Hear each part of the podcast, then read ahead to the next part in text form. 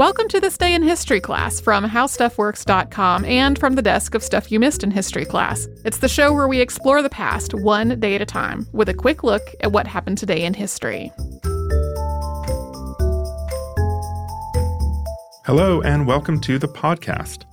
I'm Christopher Hasiotis, your temporary host, sitting in for Tracy V. Wilson this week. Today is December 14th, and Roald Amundsen reached the South Pole on this day in 1911. Born in what's now Norway in 1872, Amundsen was born into a nautical family, a family of captains and shipbuilders, ship owners. His mother wanted him to be a doctor, so Amundsen attended university with that intent. But when she passed away when he was in his early 20s, he dropped out and took to the seas as a polar explorer. He explored Antarctica with a Belgian team in the final years of the 19th century, and about five years later was the first to make a successful expedition through Canada's Northwest Passage, which connects the Atlantic and Pacific Oceans. He was inspired by Robert Peary reaching the North Pole in 1909. In fact, he wasn't just inspired, he'd, he'd actually been planning his own trek to the North Pole, so instead, Amundsen decided to head for the South Pole. He set off on June 3, 1910, and though he was planning to head south, he knew the plan all along but he allowed people who financed his trip to believe he was going to the North Pole. The same held true for his crew. But when they reached the Portuguese archipelago of Madeira, he let them know about the change in plans, and six months later they arrived at the Ross Ice Shelf in Antarctica. The crew set up base and named it Framheim, and spent months preparing for the trek to the pole.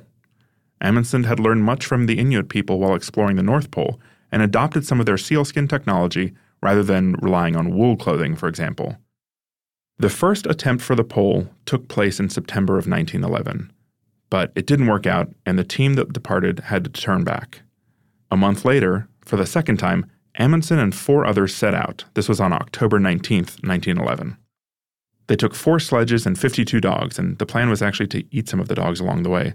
And nearly after crossing ice and snow for two months straight, Amundsen and his team arrived at the South Pole on December 14, 1911.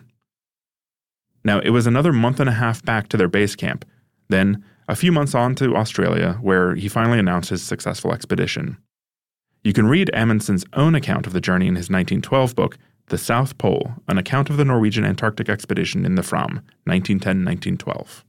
Now, Amundsen was called brave, he was called prepared, he was called smart, but in his own words, he attributed the success of the expedition to preparation. In his own words, he wrote, I may say that this is the greatest factor the way in which the expedition is equipped, the way in which every difficulty is foreseen and precautions taken for meeting or avoiding it. Victory awaits him who has everything in order. Luck, people call it. Defeat is certain for him who has neglected to take the necessary precautions in time. This is called bad luck. Now, speaking of defeat, here's the thing I haven't told you yet. Amundsen wasn't the only explorer trying to reach the South Pole. There's another character crucial to this story, and that's a British man by the name of Robert Falcon Scott. In fact, Scott and Amundsen were in a heated competition to make it to the South Pole first. And you know that Amundsen was the first person to reach the pole.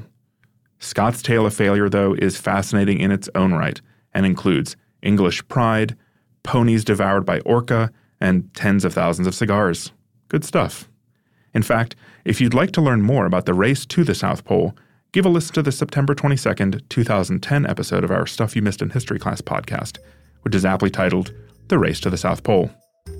Thanks to Casey Pegram and Chandler Mays for their audio work on this show, and you can subscribe to This Day in History Class on Apple Podcasts, the iHeartRadio app, or any place you like to find podcasts. Make sure to listen tomorrow when we delve into the death of an American cultural leader and icon of resistance.